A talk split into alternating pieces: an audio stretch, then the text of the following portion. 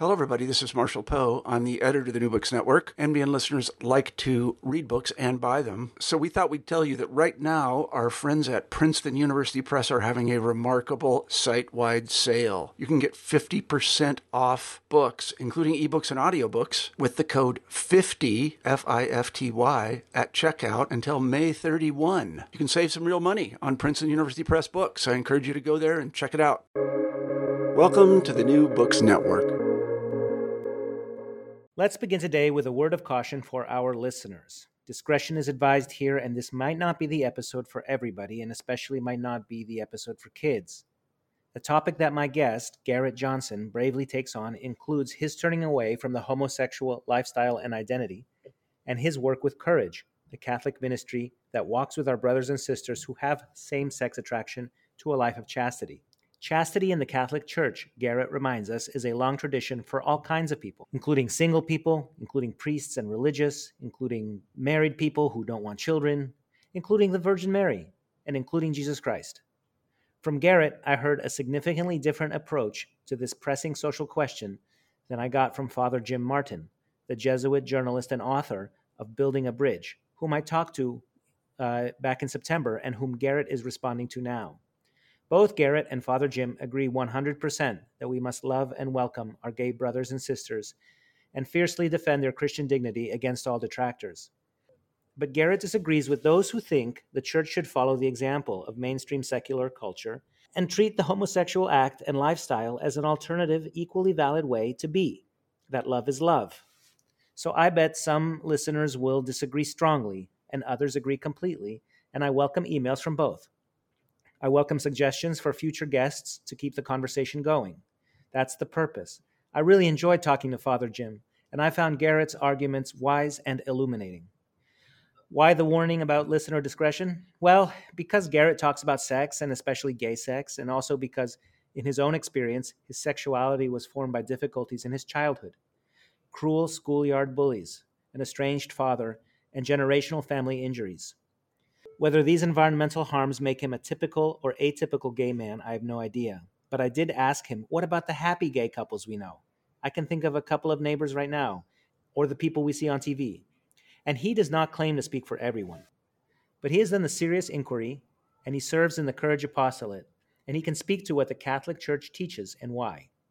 That said, I hope to continue to talk about the big questions with openness, with trust, and with love. I know that I am a wretched sinner, and I bet that you are too, and yet we are all made in the image and likeness of God, and He is love, and He has big plans for us all. For some reason, I get the feeling that they no longer think we're capable of the greatness that Pope Benedict spoke of when he said we're not called to comfort, we're called to greatness. I think there are a lot of people in the church that no longer think that we're capable of that, and I think in particular of people with same-sex attraction. We're treated like to have sex is the most important thing to us. And if we're not allowed to do that, that our lives are somehow being diminished. And I don't agree with that at all. I think obviously sex between a man and woman in a marriage is a beautiful thing, a gift from God. But everyone outside of that is called to chastity, and chastity properly lived is a beautiful thing.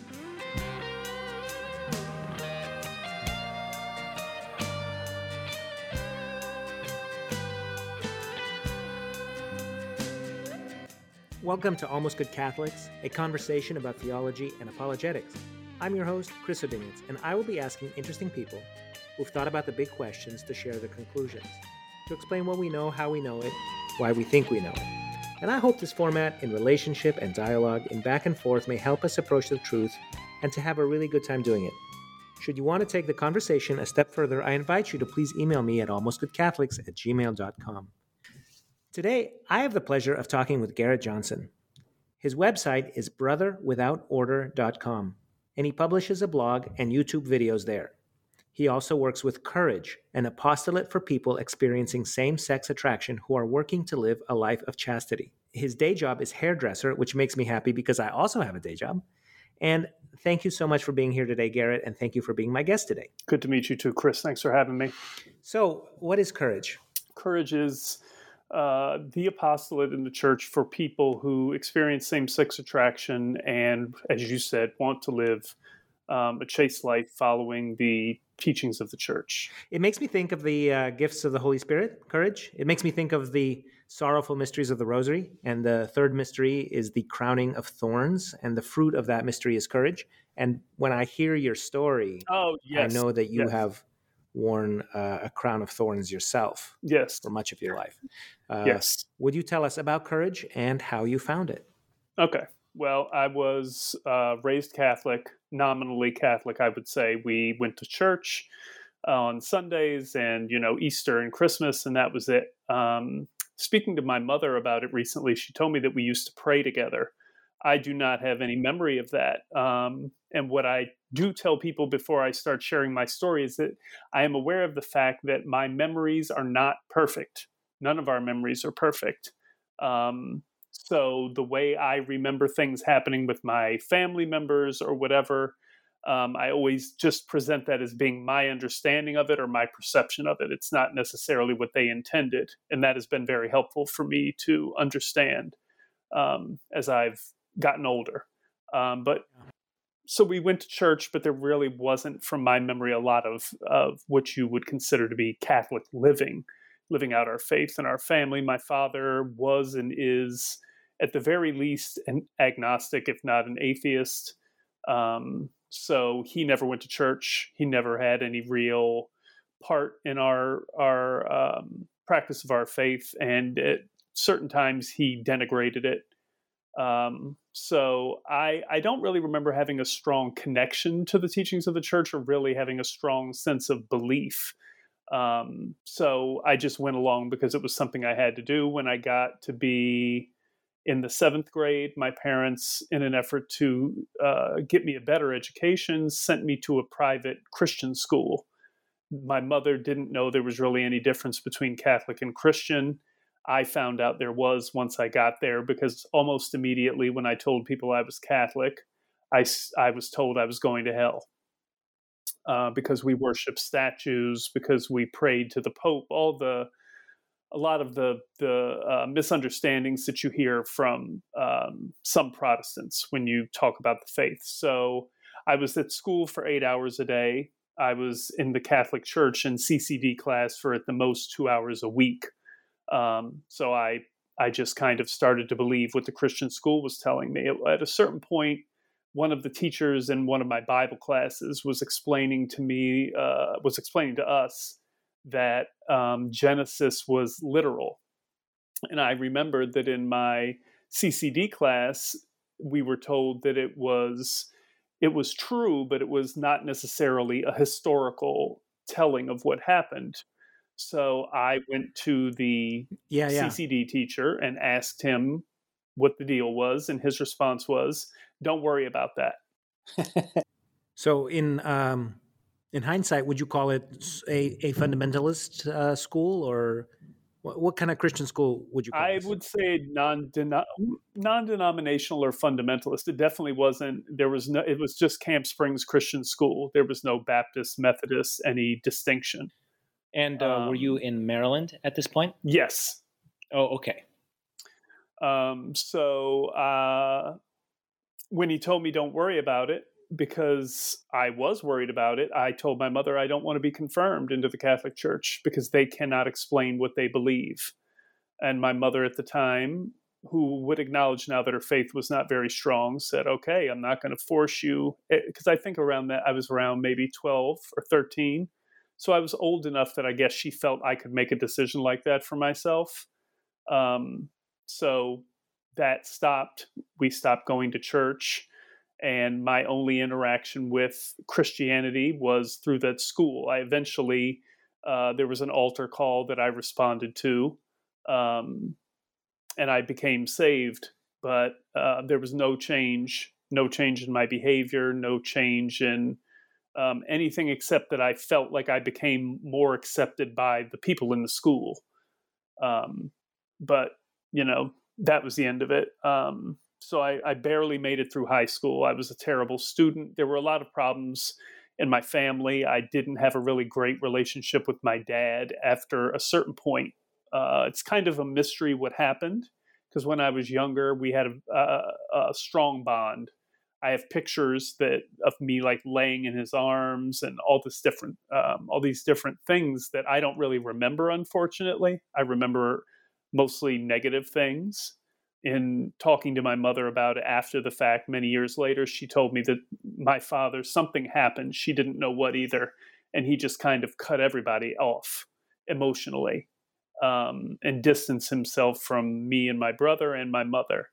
And do you think it could have been something spiritual or something psychological or some other mysterious dark secret that he had that nobody ever found out? I think it might be a combination of all of that. I definitely think it was psychological, in part because when I got around the age that I think he cut us off, I started to have some problems. They didn't last long, but they reflected some of his behavior.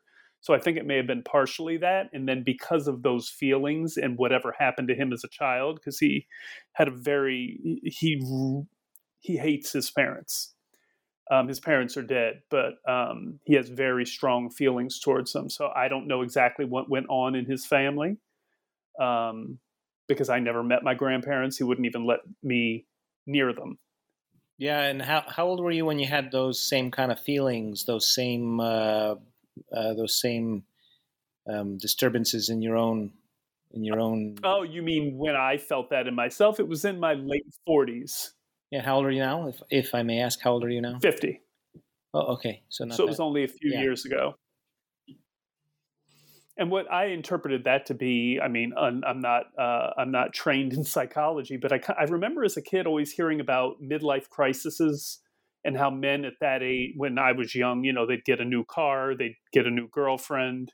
And I started wondering if that was a time where God was trying to redirect us. And if we don't have a connection to God, that redirection goes off in all sorts of terrible directions. Whereas if we do have a connection to God, he's able to, even though it's very painful, redirect us in the way that it's intended to. I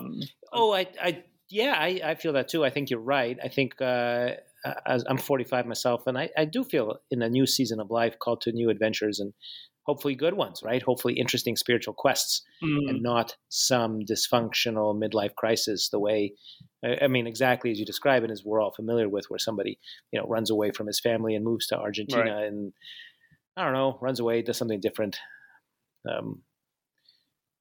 Anyway. I'm just saying I agree. Right. And if we're told that ahead of time, I think then we can make better choices, but our church doesn't talk about it because for whatever reason, I don't know. And our culture is willing and ready to fill in the gap. If the church doesn't talk about it and say, well, if they're not going to tell you what it means, we'll tell you what it means. Get a new girlfriend, get your wife, you know, get rid of her, ignore your kids, or whatever it is. But the net effect was me feeling like I had done something to make my father hate me. And at that point, I was also exposed to pornography.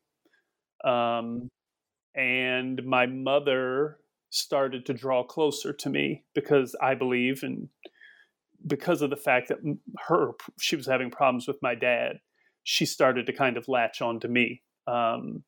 So everything just kind of got thrown out of whack all of a sudden. Now, during those earlier years, you know, there were girls that I had crushes on. Lynette, Keisha, and Donna. They were innocent things, you know. I didn't want to have sex with them. I wanted to hold their hand. I wanted to kiss them, but, you know, innocent kissing, those kinds of things. But what started happening is I started being told by people that I was gay. The first time that happened was when I believe I was in kindergarten. I was in the little area where we changed our coats, and one kid just yelled the word faggot at me. I didn't know what that meant. People laughed, and I felt really bad. But I just kind of kept it to myself. You know, nobody defended me. I don't know if the teacher was in the room, but if she was or he was, nothing was said. And then that started happening more and more. And I didn't know why, because I did eventually learn what it meant. And that confused me because I had no attraction to boys. You know, I didn't have a connection to them. So it wasn't that there was nothing there. What was there was not a lot of acceptance in general. In my neighborhood, the kids in my neighborhood, the boys, I did, because I remember playing football and kickball and things like that. So there it wasn't so bad, but at school, for some reason, I did not feel integrated with the rest of the boys. And so I started to get closer to my mother. People started telling me, I had a teacher at one point tell me that I would make a beautiful woman. What the? Which is not helpful, obviously. So there were just all these very confusing things going on. And then I was exposed to porn. So then in hindsight, the way I view that is I was exposed to people being objects. Up until that point, that wasn't something that I would have thought of, you know, to use somebody for pleasure. But suddenly here it was. First it was Playboy, so it was just nude women. Then it was a magazine that showed people simulating sex. So it was naked men and women. And there was a certain point. This, I think you might want to tell people this is an adult. Yeah, you're right. I'll put a little caution at the beginning. All right. At a certain point, I was looking at this magazine and I was not aroused by the woman anymore because I'd been looking at her, I believe, because I'd been looking at her for an extended period of time with this magazine. And I looked at the man and I was horrified is probably an accurate word, though I wouldn't have thought of it at the time. I was scared because I thought this is what people have been saying I am. And now maybe I am. Maybe I am. Then there were some girls that I liked that I heard tell people I was gay. So one girl was standing very close to me. Someone said, I think Garrett likes you. She said, Garrett's gay. And I just remember thinking, maybe they all know something about me I don't know. Maybe they do. So I remember consciously telling myself that I gave up on women. I just wasn't going to try because I'm very tenderhearted. So when I was rejected by women, where most boys that I saw would just move on to the next woman, I took it once again as something very personal, that there was something wrong or not good enough about me. And I just didn't want that pain anymore. So I decided I just won't have anything to do with anybody and I'll kind of go into this fantasy world of looking at pornography. So through the rest of high school, that's what I did. When I got out of high school, immediately I got a job and I started hanging out with those people and drinking a lot. So I went from no drugs, no alcohol ever to drinking hard liquor. That progressed to weed. That those two things then started accompanying me when my friends and I started going to clubs, and eventually we started going to gay clubs. And when I got to those gay clubs, I was just so comfortable with what I saw as being men like me, men that were not stereotypically masculine, more pretty boys, you know, and they weren't fighting against what they were being called anymore. They, in my mind at least, had decided, I'm going to just go with this. And so I was around a bunch of people who were all just like, okay, if this is what I am, this is what I am. So I dove into it. But as I dove into it, I drank more and I used more drugs. So as I did something that was supposed to be who I really was and something that was supposed to be making me happy, I had to do more and more numbing behavior to be able to do it. So that continued for many years. I did have thoughts. You know, I would see women that I thought were attractive, but I had such a distorted understanding of what attracted meant. I thought attracted to someone meant using them. So when I would see women that I was attracted to, I didn't want to use them. I wanted to be with them, you know, be close to them.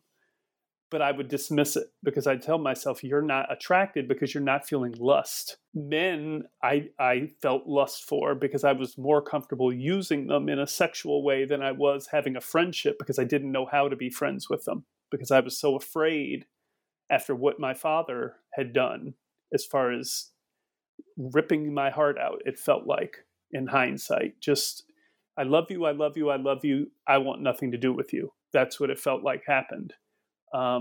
So I just ignored any attraction I had to women and continued to try to have sexual relationships with men. But the physical activity that is involved with that is very quickly proved to be very unpleasant.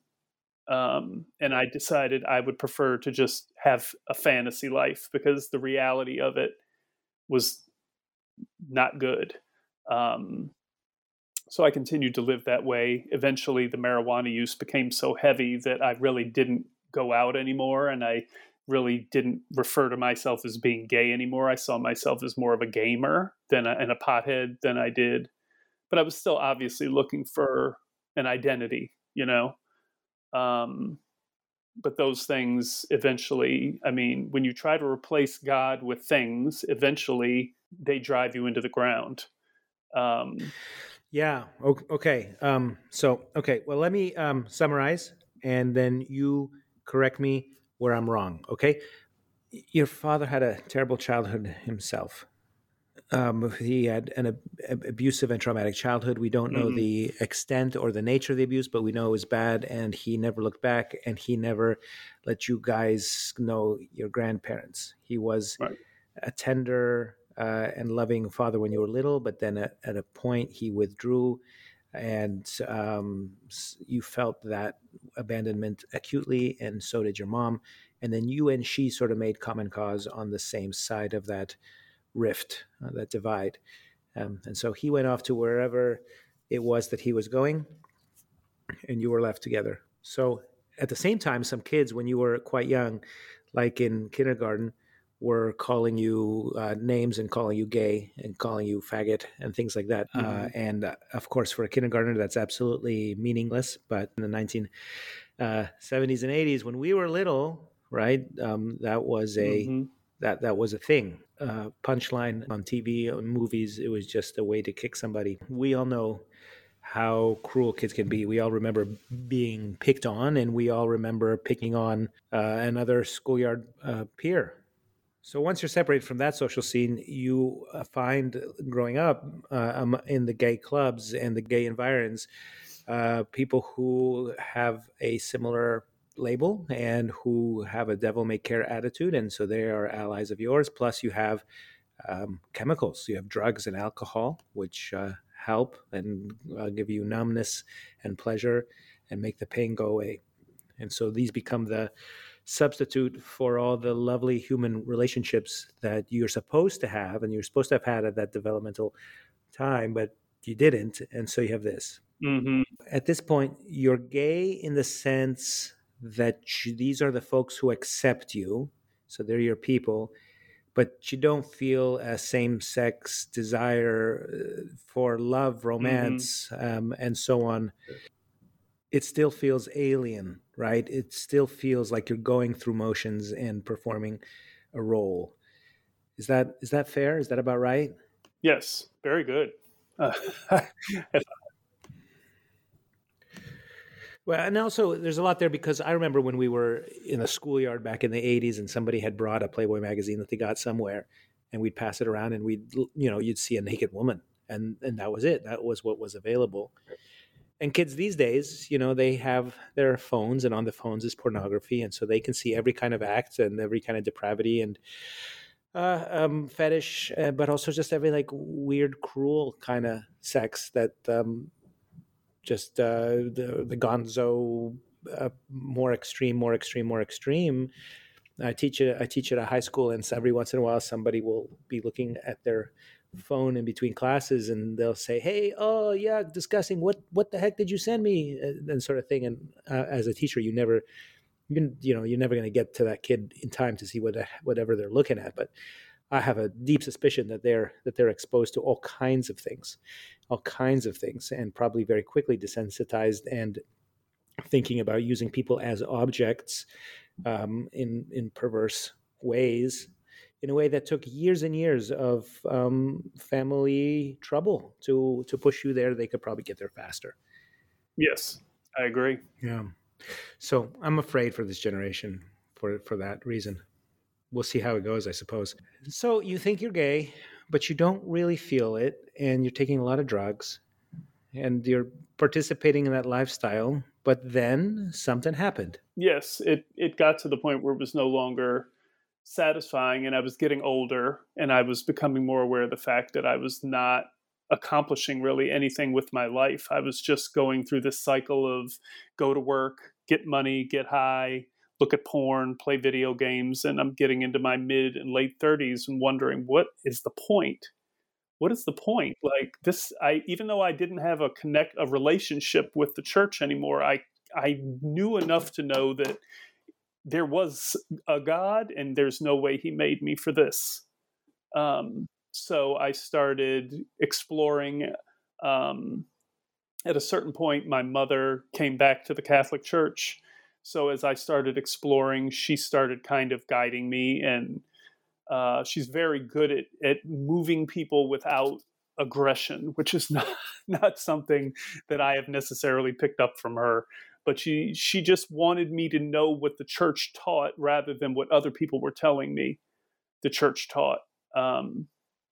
And so I wanted to get off weed. So I started praying. I started in putting little disciplines in place, make my bed, floss my teeth, do the kinds of things I needed to do to set the stage for me to be able to make a big change in my mind, for me to be able to do it. But at the same time, I kept asking God, because I knew I couldn't stop. I'd been smoking weed so heavily for so long that I really could not imagine what my life would be like without it. I just thought I would fall apart. And then at a certain point, I prayed and told God if he would help me, I would do whatever he wanted, if he would just help me stop smoking. Within a few months of that, I believe, I went to visit my parents for a week. I asked if I could stay with them. I stayed with them for a week, and I never smoked again after that. And I was positive that God had done that for me. That's marvelous. Yes. That's a miracle. My father told me years later that when I told him I was coming up there for that, he told my mother, there's no way he's been smoking for so long and so heavily that he's going to just be able to stop like that. But God knew in hindsight. I think he knew, like, you have so many other things that you need to work on. This is the least of it. So I'm going to just move this out of your way so we can get into these other things. Wait. So does this mean that your parents are still together and your father's still around? Oh, yes. Yes. He never left. Do you ever ask him to explain what happened at that season of his life? Or what was going on? No, we don't discuss. He will not talk about these kinds of things. So, but he's very, very, our relationship is completely different now. He's so affectionate and so complimentary and tells me what a good man I am and how much he loves me and how proud he is of me as a person and as of a man, that's changed my life. Just knowing that the man that is the most important to me, that I didn't want to be the most important, most important human man, I should say, sees me that way, sees me as a man. Yeah. And sees me as a good man. Yeah. Yeah. But, and how did he, I mean, did you learn how he was able to recover from his dark place? Did he come to faith himself or something like that? Well, he hasn't, I would not say he's recovered. He just, my mother told me at one point, because of how I was changing, it was changing him. Because I was very open with him about my emotions and my feelings. And I believe that he and I are tenderhearted people. And I think he sees that in me. So he knows that he can be a certain way with me and be safe to do that, where I don't think he really feels that way with almost anybody else. So I think that's part of how God has helped him, is him realizing it is okay. It's okay to tell Garrett how you feel. He cries with me sometimes. But he's still deeply in darkness, unfortunately. Okay. So then what happened? And so we just, I decided I felt that I was called to be a priest. That's what I thought. So I started living like one, basically, as much as I could. I started praying the Liturgy of the Hours, going to Mass every day. My life continues now, 11, 12 years later, after getting off weed, that my faith is what my life revolves around. And I decided at a certain point I wanted to now be confirmed. And I went to meet with a priest at my parish. And he is the one that brought up Courage and suggested that I get involved with Courage. I didn't really want to do that because I didn't really want to have the connections that it's trying to help us form, the healthy connections with other men. I didn't want to be accountable, and I didn't want to be chased. Those are the main 3 points of Courage. So I was like, all right, well, I'll do this, even though I don't really think it's what I want. And I've been in Courage now for 9 years. I have had transformative things happen in my life because of that group, because of, in one instance, somebody just sat down and put their arm around me in a friendly way. And the Holy Spirit did something through that. I became much more comfortable with physical contact with men, where up to that point I'd avoided it because I was so afraid of it becoming sexual, and I did not want that. In another instance, I went to a healing service at the conference that they have every year. And when I didn't want to do that either, because I thought it was going to be like me rolling around on the floor, speaking in tongues, whatever. I didn't want that. And when the priest laid his hands on me, I felt like God was holding me. And I've just over time developed strong friendships. I live with a member of Courage now. We moved in together right before the pandemic started. So I'm in like a Courage pressure cooker of being taught how to be friends with another man, as well as obviously the relationships I have with my brother and father, which are greatly improved. My mother and I have a relationship like we should have now, that's properly balanced. And I have many, many male friends that I never had before. That doesn't mean that I don't still struggle with the attraction, but when I have those attractions, I understand what's happening now. So I can respond to them differently. I don't always do that, but I know that when I feel drawn to a man, that there's something else going on. And when I'm able to turn to God in that moment and ask him to help me deal with it and to understand it and to work through it, he always does. And what comes of it is always me feeling more confident, more masculine, and just the attraction is less and less.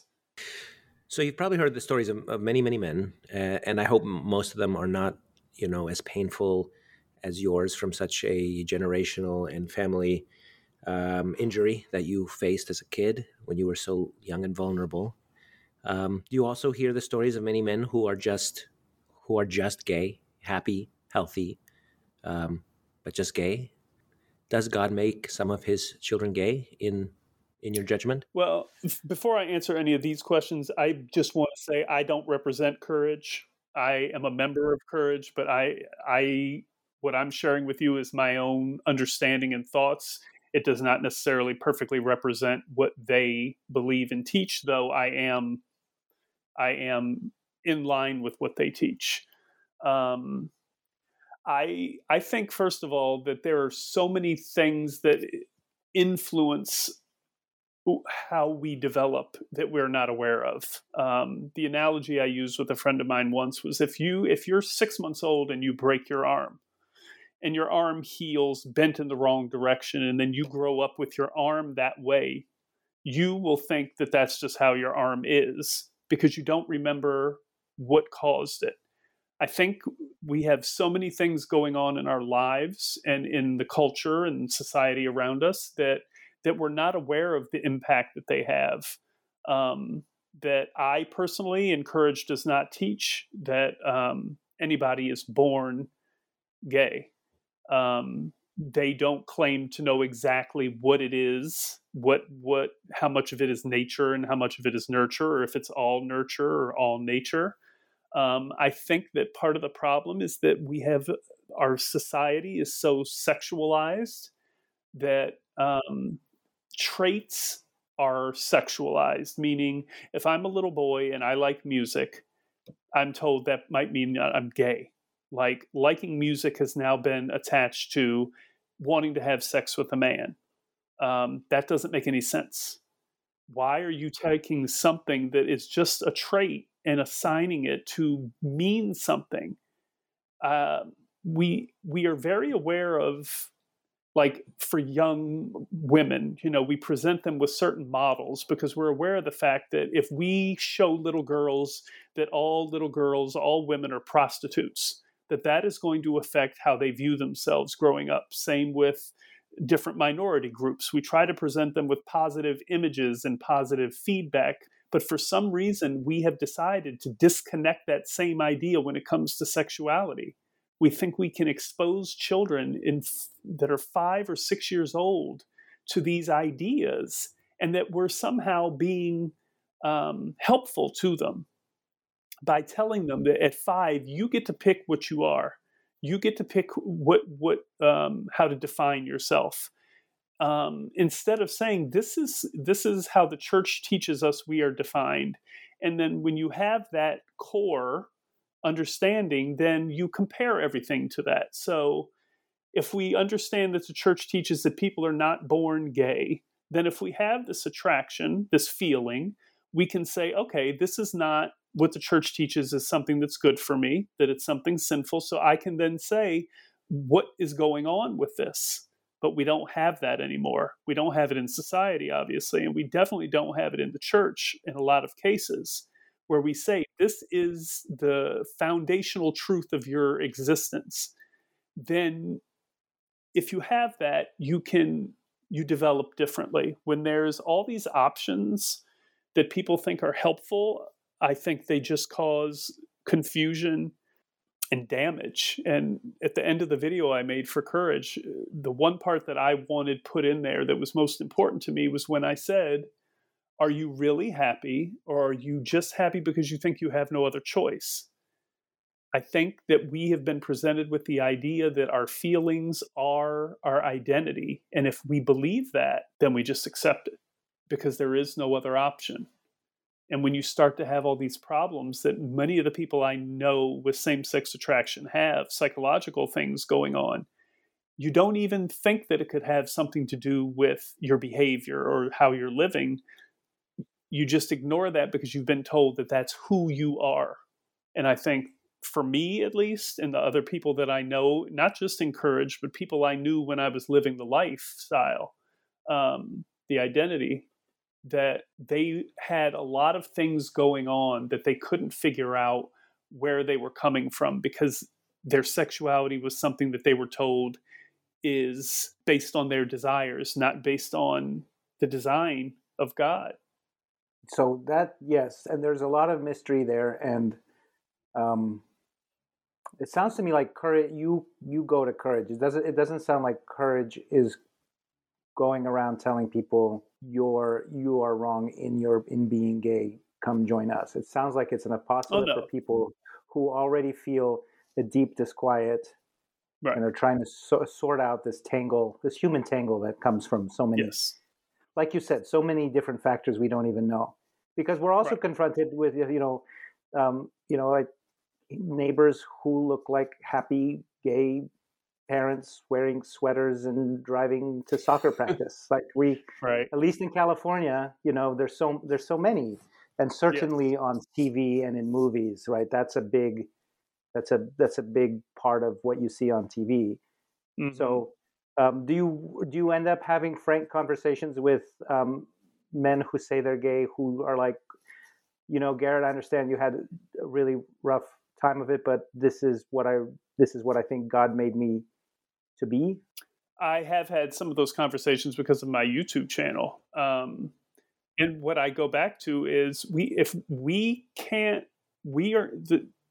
first of all, obviously, if I'm talking to people who are not Catholic, then that changes where I can come from with them. Because if we're Catholic, there are certain things that being Catholic means we accept. If we don't accept those things, then we have to work through that, obviously. But at the same time, part of the problem, I believe, is that we're not being told that this is the truth.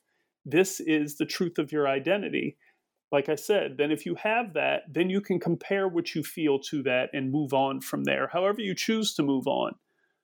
But when you have people that say that they follow the teachings of the church, then tell you that you can use your conscience, whether it's rightly formed or not, to disagree with the teachings of the church, that isn't what the church teaches. The church teaches that part of being Catholic is to assent to the teachings of the church. What I had to do when I came back to the church was a prayer that I literally prayed to Jesus was, I don't know what the truth is, but I want to know it.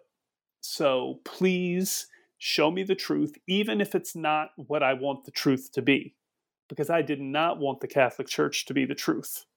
I did not want the teachings of the church to be the truth, not just about my sexuality, but about me having to love my enemy and about me having to, take care of poor people. I didn't want anything to do with any of that because I wanted to do what felt right to me. But the more I stopped doing what felt right and started doing what the church told me was right, my peace increased. My depression decreased, my anxiety decreased, all of the issues that I'd been going to therapy for that nothing helped suddenly started getting better when I started aligning my life with what the church told me was best, not what I felt. And I still struggle with that. I don't mean to, if I sound like I'm saying I've arrived, I'm far, far, far from having arrived. But that is what has given me what everyone told me I should get through doing what felt good, not just regarding my sexuality, but other things. And that's what I continue to do. And that's what Courage is encouraging us to do in a loving way. Like you said, they do not go out and draft people. They're not showing up in people's bedrooms. They're not showing up at gay clubs. They're putting this message out there that this is what the church teaches. And the Catholic Church recognizes courage as being the apostolate for people with same-sex attraction, not a apostolate. It's the apostolate within the church because it is the only apostolate that follows the teachings of the church. There are other apostolates that say they're following the teachings of the church, but in many cases, they've been corrected by the church because they're not, but they continue to do what they do anyway.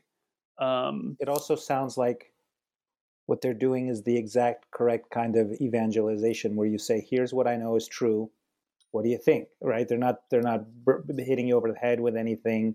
Right. I forget if it's Thomas Aquinas who said or Augustine, I can't remember, but truth is like a lion. You don't have to defend the lion. You just let it out of its cage and it's going to do the work on its own. And it doesn't require you That's to, beautiful. Shame somebody or, right. So many times in our history, we've evangelized the wrong way with, at the point of a sword or something.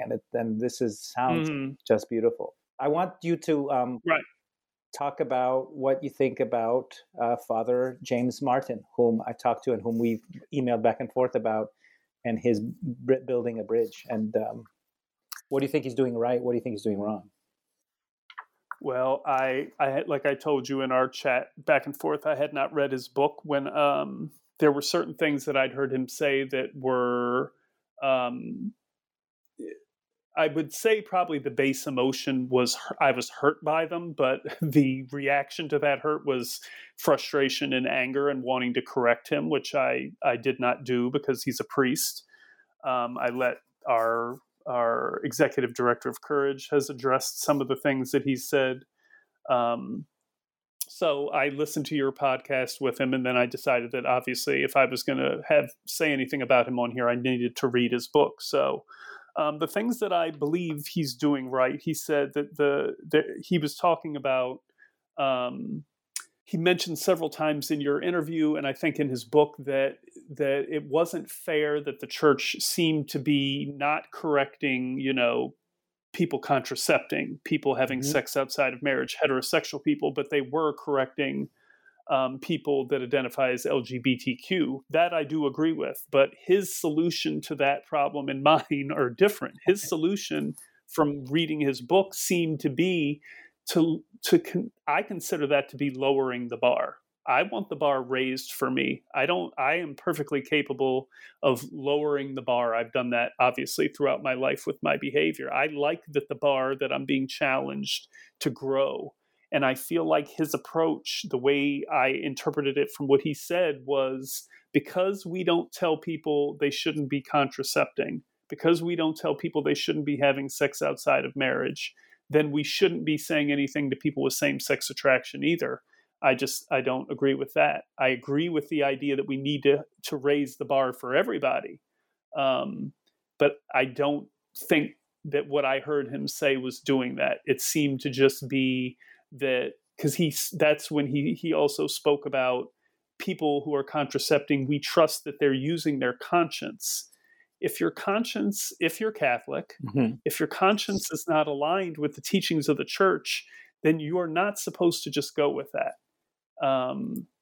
You are supposed to work through prayer, spiritual direction, therapy with a Catholic therapist if necessary, to come bring yourself into alignment with the church. And I feel like not just Father Martin, but many priests, for some reason, I get the feeling that they no longer think we're capable of the greatness that Pope Benedict spoke of when he said, we're not called to comfort, we're called to greatness. I think there are a lot of people in the church that no longer think that we're capable of that. And I think in particular of people with same-sex attraction.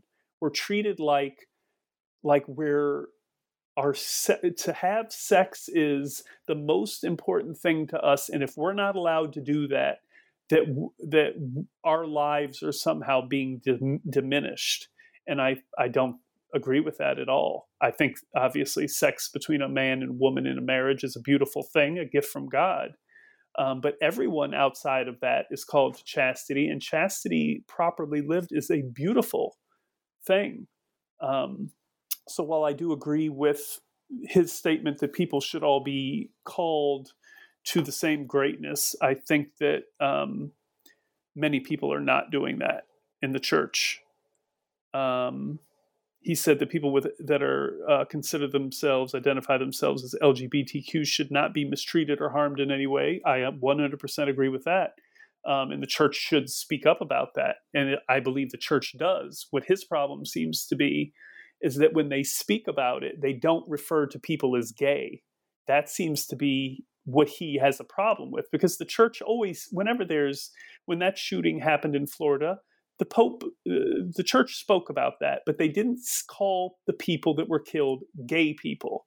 That's what I think the problem really is he and a lot of the other people that agree with him want that name used, want that identity used, and the church will not do that because they believe, and I believe rightly so, that it diminishes us, to minimize us down to this one thing about us, is to diminish us and take away from us that we're sons and daughters of God first and foremost. So yeah, I'm sorry. I know my agreeing with him is coming with caveats, but no, I can't just say go ahead. So I think he does a really nice job of saying, look, I'm just trying to start the conversation. And I tried to get him to say, same question I asked you, did God make some of his kids gay? And he doesn't know, right? We don't know. It's such a mystery. I think he does a really good job of saying, like you pointed out, we know everybody's a sinner. I know I'm a sinner. You know you're a sinner. So when I go to Mass, the first thing I don't want to hear is, oh, you did A, B, and C. And so that's his point. Like, oh, these college kids are having, these Catholic college students are having sex outside of marriage. That's not what I'm going to hit them with when they come into Mass. That's going to be, God loves you. That So I think that's his aim. Like, you don't want to start with step four. You want to start with step one and step two and step three. And then like, just like Courage has, you have to arrive at that point when you're ready to make a change, when you're ready, you know, whatever it is, to stop drinking or to stop, you know, worshiping your career instead of taking care of your children, whatever the, you know, stop, whatever it is that each of us is dealing with. Right. I totally agree with you about the question of identity. And here I get to another pickle, because this whole idea that some people are gay instead of do homosexual acts, right? That's very new, that you have an identity, right?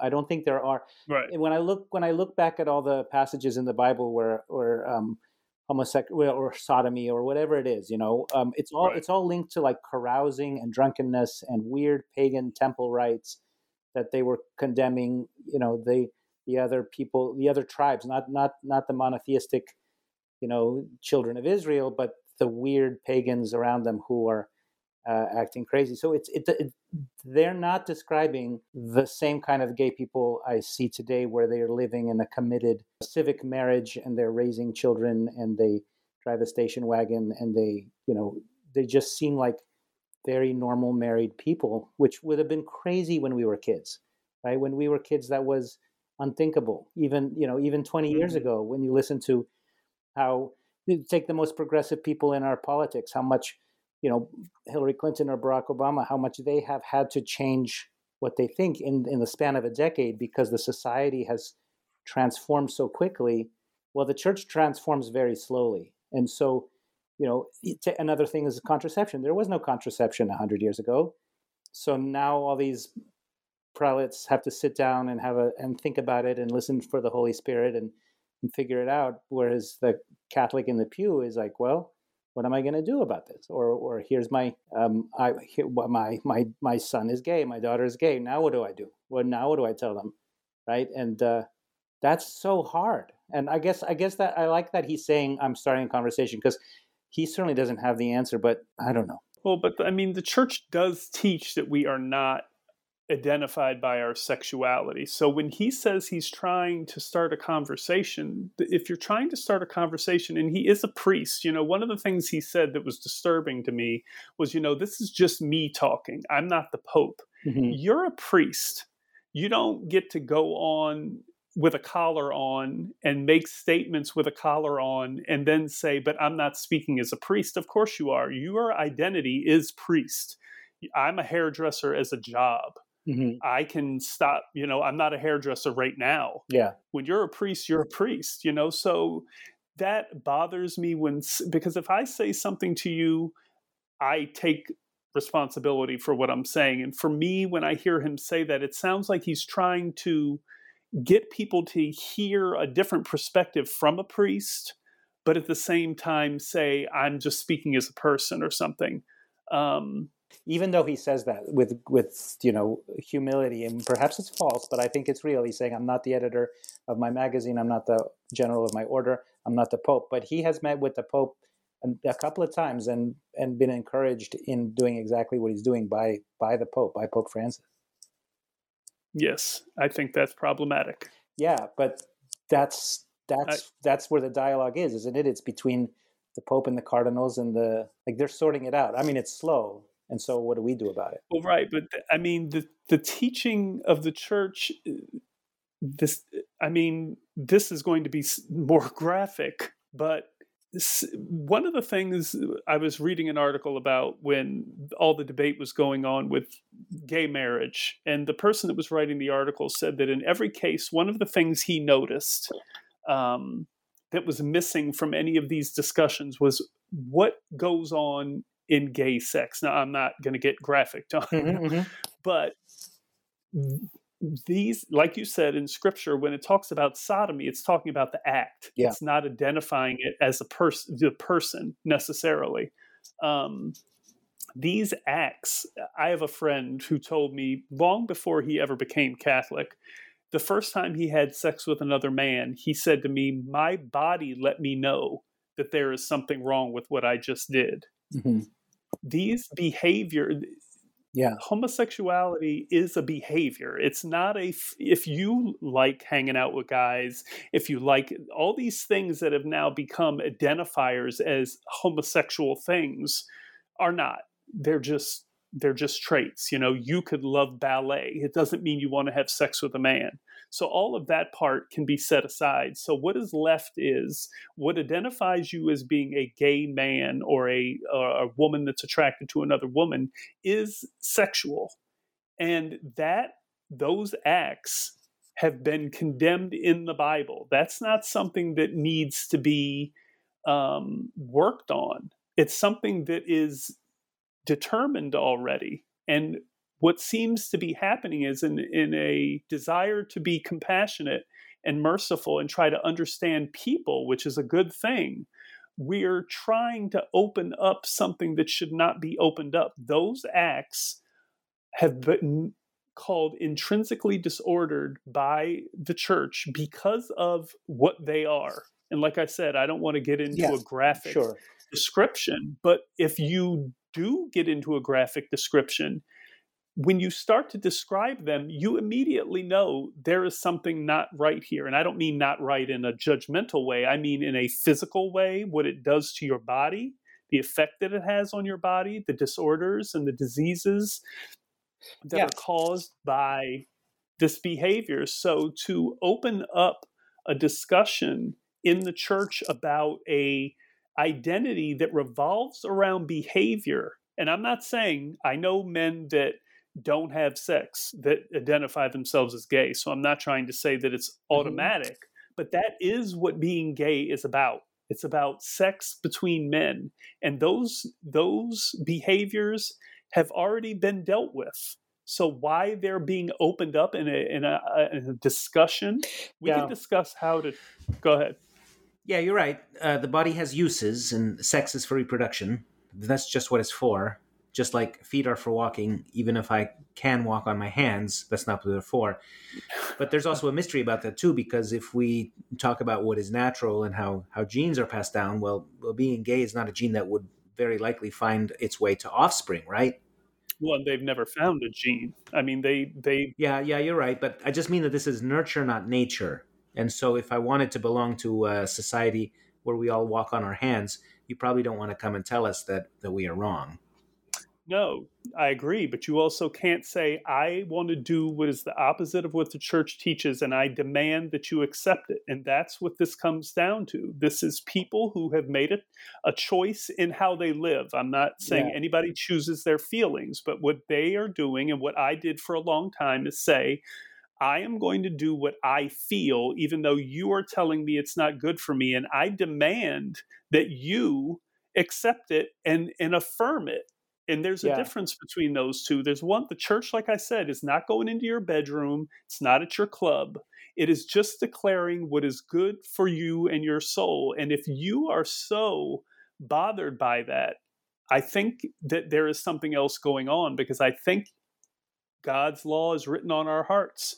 And I think when someone speaks truth to us that we don't like, we should know enough to stop and say, why is that bothering me so much? Because if you tell me the sky is purple and I know the sky is blue, I'm not going to be bothered by it. But if you tell me something about myself that I already may have some confusion about, or I'm not clear on, even though I may say I'm sure, if I am so demanding of you to accept me that I will go through what a lot of people go through, I think it shows that there is that they're not as certain as they want themselves to believe they are. I think we all want to live a life that is not conflicted. And so what we try to do is we try to build a world around us that doesn't cause us to question ourselves anymore. We don't want to ask questions. We just want to live our lives and be accepted and move on. Society in general has done that with certain things that the church says, these are not good for you. And the church has not done a good job of teaching it that way, unfortunately. They've taught it as sometimes just do what you're told, you know? You're right. We have to get better at saying sin does something to you that is destructive to your ability to love God. And God wants your love, because he is, if you have no connection to him, you're an eternal being. We're born and we never die. You're going to live forever. Your part of your purpose here is to figure out how you're going to live for eternity. If you love God, this is how it ends for you. If you choose not to love him, this is how it ends for you. By choosing these behaviors, he has lovingly taught us that these behaviors disconnect you from me. We may not understand why, but God's mind is not our mind. His ways are not our ways.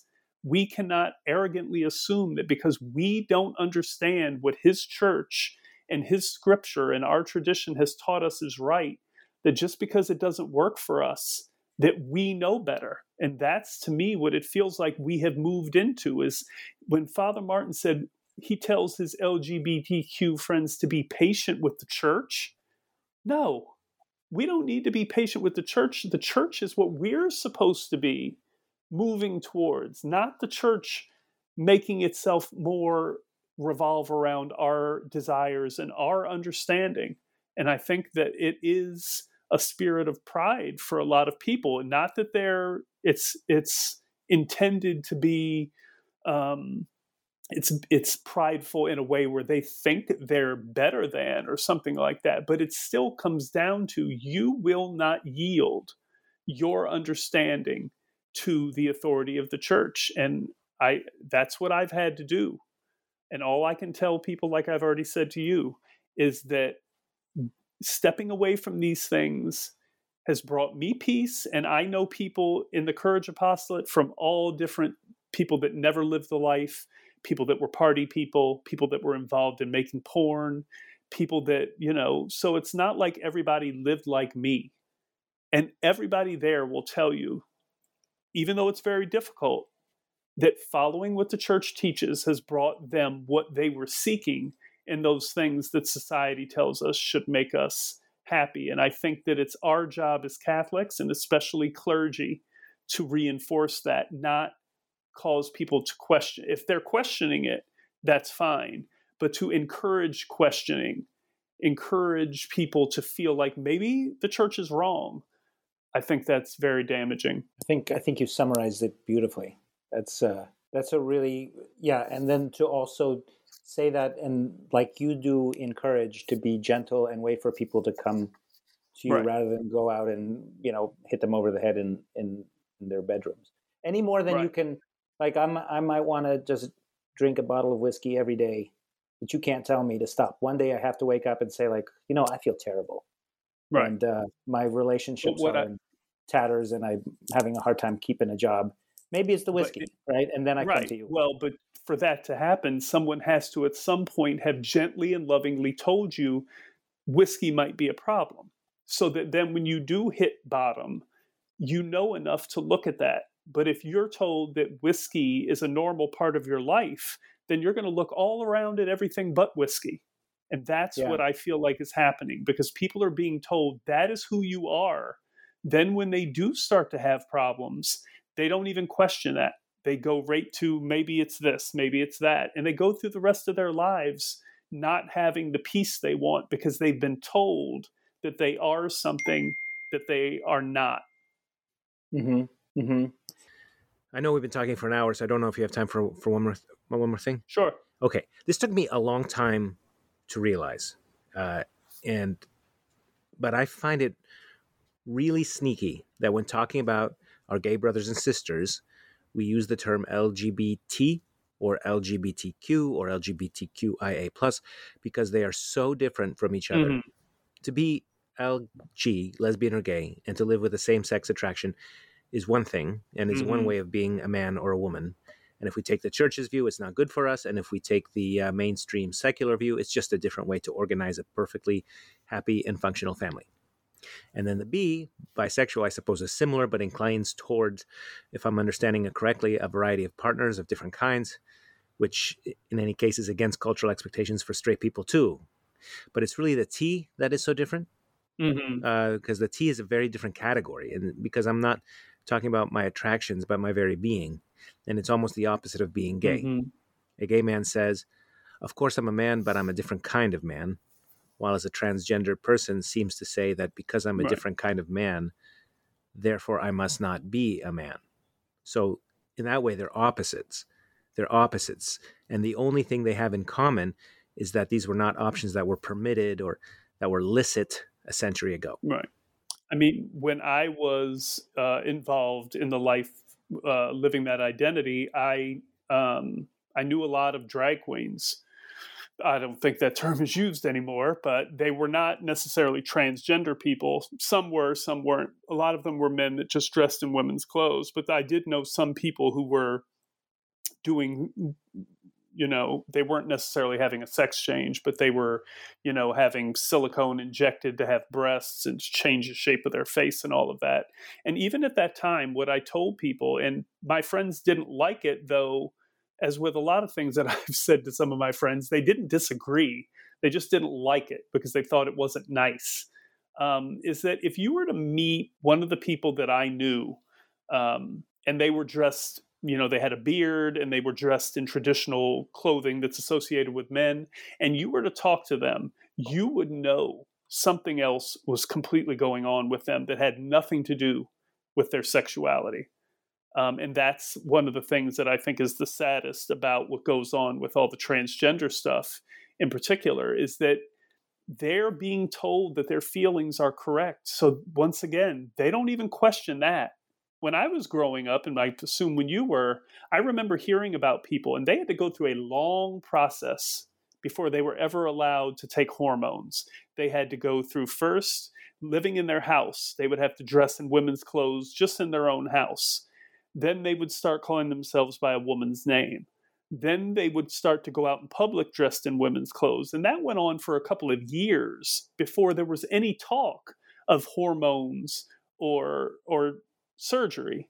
Now, if you say you feel like you're in the wrong body, I don't think it's immediate, but it is very quick that you're put on these drugs, and at very young ages, obviously. I always thought that I mean, I was not nice about it, but basically what I would say is, don't put me in the same category as those people. I said, because we're not the same. That was back when I was living that way. The bisexual thing, I don't have a problem with, because I think it's actually a little more, it's probably more reflective of the way things are seen now, which I don't agree with, in that it's not one or the other. You can be attracted to men and you can be attracted to women. If you're using that as what you described it as a reason to go out and hook up with multiple people and have, you know, this and that going on.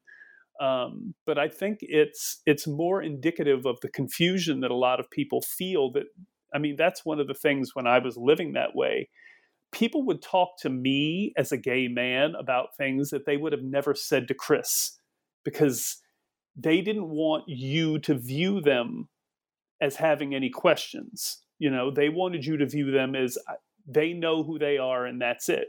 But I mean, when the gay marriage thing first started, my best friend who was gay, he's passed away. Both of us said no. And I work in a gay neighborhood as a hairstylist. And one of my clients one day was talking about this gay man this client is gay and he has a partner, a permanent partner. And he was referring to another gay man in his building he was having a problem with. And he said him and his husband, though there is no such thing as a husband for us. So even within the gay community, there are people that do not think like everyone else, but they don't say it. They don't say it to other people unless they know that they'll understand it. And they certainly don't say it to people on the outside because, like I said earlier, they just want to move on. They don't want people asking them questions. They don't want to be questioning things themselves. They just want to do what they're doing and not have to think about it.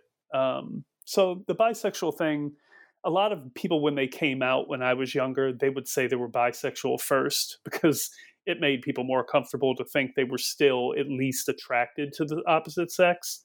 But I think it's actually become more prevalent now. Now, obviously, with women with same-sex attraction, it's more in general. It tends to be more relational. With men, it's more physical. So even within Courage, We come together at conferences and stuff like that, but a lot of the time the women that are involved with Courage either will meet with smaller groups of other women or with the chaplain one-on-one, because it's just not the same issues. They're not dealing with the same issues in general. Well, Garrett Johnson, thank you so much for talking with me today. Thank you so much for your generosity, for your honesty, for sharing the difficult and the difficult journey of your life. I've learned a lot from you, and I really appreciate it. I hope that somebody out there is hearing your voice right now and is feeling not alone. Yes, I hope the same. Just so they know, it's CourageRC.org. If they want to go online, there are resources for parents and loved ones. There are resources for people who are experiencing attractions, and there are there's videos, there's documents, there's it's all sorts of resources, and it will also direct you if you want to find a meeting in your area to help you do that. Yeah, and would you like to close us with a blessing or a prayer? In the name of the Father, and the Son, and the Holy Spirit. Amen. Thank you, Lord, for this day. We thank you for the gift of our faith in your Holy Catholic Church. We come to you and ask that this conversation between Chris and I would help open minds and hearts, that those listening would be open to the guidance of your Holy Spirit, that we would ask the question that I asked you, that we would ask for the truth, no matter what it is, no matter how difficult it is for us to hear it, that we would be open to that truth and recognize that your love for us is so great, and that love sometimes moves us in directions that we don't want to be moved in. I pray that we would all say yes to you. We would say yes to you moving in our souls, that we would say yes to you speaking through us and helping us to love all of those around us with Christ-like love. We ask these things through Christ our Lord. Amen. Amen. In the name of the Father, and the Son, and the Holy Spirit. Amen. Nails, spear shall pierce him through the cross. Be born for me, for you, and hail, hail the Word made flesh, the babe, the Son of Mary. Chris O'Bignett and Garrett Johnson recorded this conversation on January 4th, 2022. Which was the 11th day of Christmas. It was the feast day of St. Angela of Foligno, who lived 800 years ago. She spent her early years chasing worldly things, but turned to God in her 40s. She became a Franciscan tertiary and led others along this path. She practiced charity, penance, and humility, and she received mystic visions. She wrote, "The more you pray, the more illumined you will be, and the more profoundly and intensely you will see the supreme good, the supremely good being. The more profoundly and intensely you will see him, the more you will love him. And the more you will love him, the more he will delight you. And the more he delights you, the better you will understand him, and you will become capable of understanding him. You will then reach the fullness of light, for you will understand that you cannot understand." Our music is from Josh and Margot of the Great Space Coaster Band. Their website is gscoasterband.com. Our logo, the image of the dog, is from english.op.org. I thank you so much for listening. I'll talk to you next time. This is Christ the King, whom shepherds guard and angels sing.